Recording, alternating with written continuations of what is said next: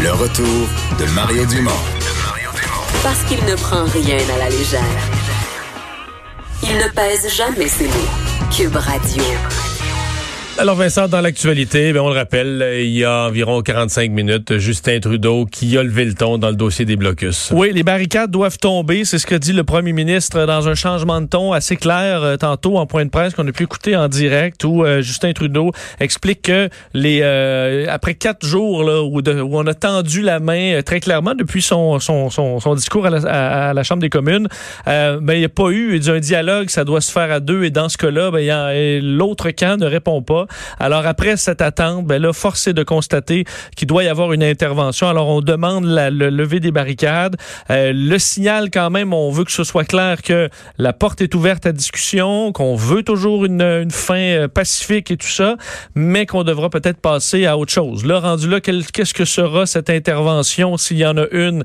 Euh, on n'a pas été très clair du côté de Justin Trudeau. On exclut l'armée. On exclut l'armée, donc laissez ça à la police. Ce qui semble assez clair c'est aux policiers de faire ce travail. -là. Service de police provinciaux, euh, visiblement, qui pourront régler euh, la, situation. En ce moment, vient de commencer tout juste un point de presse des chefs héréditaires Wet'suwet'en. J'en écouté un bout, là. alors bon, c'était dans leur langue. Tu peux, pas, tu peux pas nous faire un gros résumé, là. Je peux pas vous le traduire. En, c'était effectivement, alors je, on verra ce qu'elle est leur, et, s'ils réagissent, parce que c'était déjà prévu, cette, ce point de presse. Mais ils peuvent pas pas répondre à Justin Trudeau, je sais pas. Alors on verra dans les prochaines minutes quel est le contenu de cette, de Mais là, pendant ce temps-là, il y a d'autres blocus sur route et sur rail, dans les dernières minutes. Oui, d'ailleurs, euh, c'est ça, là, sur, euh, à Montréal, euh, sur le boulevard René Lévesque, à la hauteur, au, à peu près au coin de Peel, manifestation en solidarité avec le peuple Wet'suwet'en. Alors, mais ça, ça j'en viens pas qu'ils disent ça, parce que qu'ils disent qu'ils font une manifestation environnementale, c'est correct, mais c'est une hypocrisie et un mensonge de se dire en solidarité d'un peuple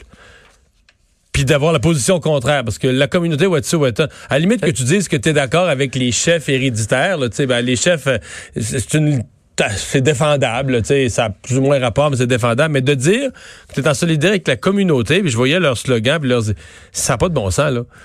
Non, tu fais, tu fais double fraude, là, tu sais, tu tu dis que toi, tu es contre le, le, le, pipeline, puis tu t'arroges la position d'une communauté qui n'est pas leur position. Oui, mais d'ailleurs, beaucoup pensent que les Autochtones de tout le Canada parlent d'une seule voix. C'est pas du tout le cas dans l'histoire qui nous occupe. Mais dans ce cas-là, les, les il y a 20 communautés, pas juste les Wet'suwet'en, il y a 20 communautés qui approuvent le projet, dont eux.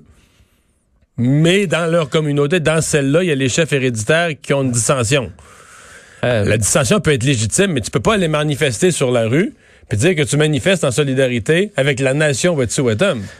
Et tu peux dire, tu manifestes en solidarité avec une, minorité dissidente à l'intérieur de la nation, les chefs euh, traditionnels, mais pas avec la nation elle-même. La nation elle-même, elle pense autrement. Ben même, même ce matin dans la, Globe and Mail, il y a une, une doyenne de la nation qui dit, qui leur dit Arrêtez de faire ça. Vous n'avez pas le droit de parler en notre nom. Vous n'avez pas le droit de faire ça. C'est une honte.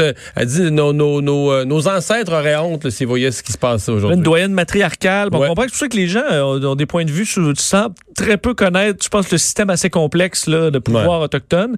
Le conseil de bande, on voit le chef euh, héréditaire matriarcal, mais qui est contre les, les autres qui eux sortent. chef héréditaire. Hein. Alors, et l'autre blocage, c'est à l'île verte, là, encore en solidarité au, au Wet'suwet'en, des manifestations qui ont bloqué euh, la, voie ferrée du CN à l'île verte, donc euh, dans le Bas-Saint-Laurent.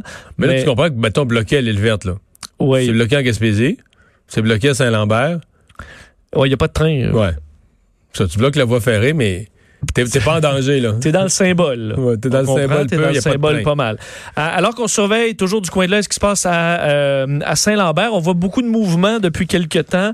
Euh, un peu après l'annonce de, de, de, de, Justin Trudeau, là, euh, donc un peu passé 15 heures, on a annoncé que, enfin, on, a la, ville de Longueuil, le service de police a annoncé qu'on allait bloquer la rue là où, est, où se retrouvent les manifestants.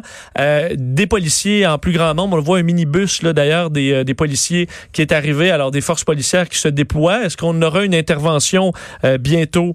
Euh, on verra, mais on sent qu'il y a quelque chose qui se prépare à Saint-Lambert. Oui, ouais, ouais, je pense que oui. Euh, dans les autres nouvelles, il y a cet avion donc qui ramène les croisiéristes canadiens qui ont passé la quarantaine à bord du Diamond Princess. Oui, et c'est bon, assurément un grand soulagement pour plusieurs, plusieurs bon, de ces Canadiens qui ont été coincés deux semaines sur le Diamond Princess, sont arrivés à 2 heures du matin la nuit dernière. 129 passagers qui seront quand même placés en quarantaine, euh, au moins au pays là, pour les 15 prochains jours. On sait que dans les... Ils sont arrivés à la même, au même aéroport à Trenton que euh, ceux qui arrivaient de, de, Chine. Exact, mais on les a pas envoyés à la même place. Là, là ils ont les envoyés vers Cornwall, à l'Institut de formation de NAV Canada. Alors, je suppose qu'on avait des locaux libres sécuritaire à cet endroit-là. Probablement avec des chambres. Ça prend un endroit qui a un certain, pas un dortoir, mais des, une, résidence étudiante ou un lieu qui a des lits. C'est euh, probablement ce qu'on a utilisé. Alors, ils sont là. faut dire qu'on a laissé derrière les 47 euh, Canadiens qui ont été infectés par le virus sur euh, le navire, mais qui sont traités dans des hôpitaux, dans des hôpitaux japonais. Et la Croix-Rouge, on en parlait hier avec, avec eux, ont envoyé quatre travailleurs humanitaires pour suivre les Canadiens qui sont traités présentement là-bas. Dans les moins bonnes nouvelles, en concernant le coronavirus aussi, c'est qu'on apprenait le décès d'un médecin de 29 ans ben décédé à Wuhan.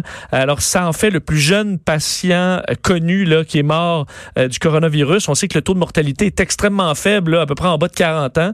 Euh, alors, dans ce cas-là, le dossier de Peng Yiwan a vraiment dégénéré dans les derniers jours et ça a provoqué son décès. Et ce qu'il y a de, de, tragique dans son cas, c'est un jeune homme qui souhaitait se marier durant le nouvel an lunaire, le fin janvier. Il avait reporté son mariage pour pouvoir se s'occuper des patients en pleine crise euh, du coronavirus. Et on dit que ces, euh, lettres, ces cartons d'invitation pour son mariage sont encore sont laissés à son bureau dans l'hôpital où il est finalement décédé. Alors, euh, triste histoire qui rappelle aussi le décès du docteur Li Wenliang.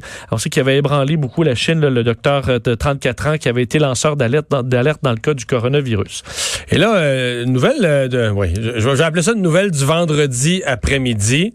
ça vient du ministère de l'Éducation et de l'Enseignement supérieur. Oui, une nouvelle, euh, je pense effectivement d'importance. Peut comprendre, le, gouvernement du Québec qui envoie un communiqué à, bon, un peu passé 15 heures, alors qu'on est le vendredi en pleine crise ferroviaire. Alors, c'est un bon temps pour que quelque chose passe un peu inaperçu. Euh, alors, c'est un dossier de vol de données. On a été énormément ébranlé au Québec, mais écoutez ce qui se passe dans le domaine euh, de l'éducation maintenant. On nous informe que dans la foulée d'une enquête là, euh, de la Sûreté du Québec sur le vol d'identité de personnes œuvrant à titre d'enseignant ou d'enseignante, d'ailleurs, on avait vu en avril 2018 là, euh, certains de cas de, vol d'identité d'enseignants qui avaient été signalés. Ça avait mené à des arrestations en mars dernier par la Sûreté du Québec. et on comprend que c'est devenu beaucoup plus gros parce que euh, le gouvernement du Québec annonce donc que euh, les individus fautifs dans ce dossier-là ont eu accès à une base de données renfermant les renseignements personnels de près de 360 000 enseignants. Euh, après, après avoir dérobé un code d'utilisateur et un mot de passe. Euh, alors, 360 000 enseignants au Québec ont vu leurs données être compromis euh, selon l'information qui, qui, nous est donnée par le gouvernement du Québec. On dit que notons que la fiabilité des systèmes informatiques du gouvernement n'est pas remise en cause puisque le vol aurait été réalisé à partir d'une utilisation frauduleuse d'un mot de passe et d'un code d'accès. Donc, le système n'a pas été piraté, mais on a eu un, un, un accès, un code d'accès normal et on a pu accéder à cette information-là. On informe, on a informé les fédérations et associations concernées euh, dans le réseau de l'éducation aujourd'hui euh, de l'importance de cette euh, de ce vol de données. La Sûreté du Québec poursuit son enquête. on va donner, c'est pour ça que ça nous, c'est un sentiment de déjà vu là. Les personnes, si vous êtes de ceux-là, vous êtes des enseignants qui nous écoutez, vous pourrez bénéficier sans frais de services d'une société offrant des services de surveillance de dossiers de crédit. Alors, on va vous surveiller votre crédit. C'est ce qu'on vous informe. Alors, quand même une nouvelle, un autre euh, vol de, autre vol de données majeur euh, au Québec. C'est de voir, intéressant de voir les détails. Mais communiqué qu'on a sûrement voulu euh, passer aujourd'hui à travers l'avalanche d'informations. J'ai devant moi le communiqué conjoint qui est envoyé par euh, les Mohawks et euh, les Wet'suwet'en. Euh, deux, deux demandes essentiellement.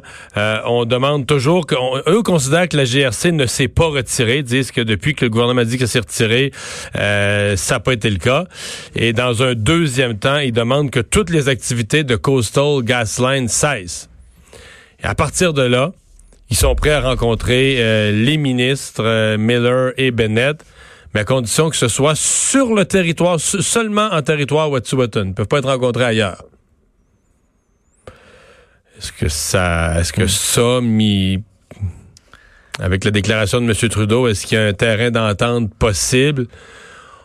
On semble quand même pas, je dirais que le ton, il semble pas à la confrontation dans le langage. pas dans l'escalade. non, on n'est pas dans l'escalade. Mais on n'est pas proche d'une entente non plus parce que leur demande que de l'arrêt de tous les travaux, c'est le mot temporaire. Là. Exemple, le chef du bloc demandait dit, les travaux du, du, pipeline pourrais-tu arrêter, mettons, pendant 30 jours. Mais eux, est-ce qu'ils demandent un arrêt? le pipeline ne peut pas arrêter. C'est un projet, c'est un, un, projet approuvé. D'ailleurs, personne au Québec comprend que le projet est approuvé là, par le gouvernement de la Colombie-Britannique, qui est un gouvernement néo-démocrate. Ce qui est de plus pro-autochtone que tu peux exister au Canada.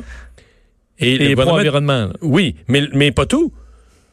Les néo-démocrates ont pas ce qu'il faut pour gouverner, ont pas assez de sièges en Colombie-Britannique.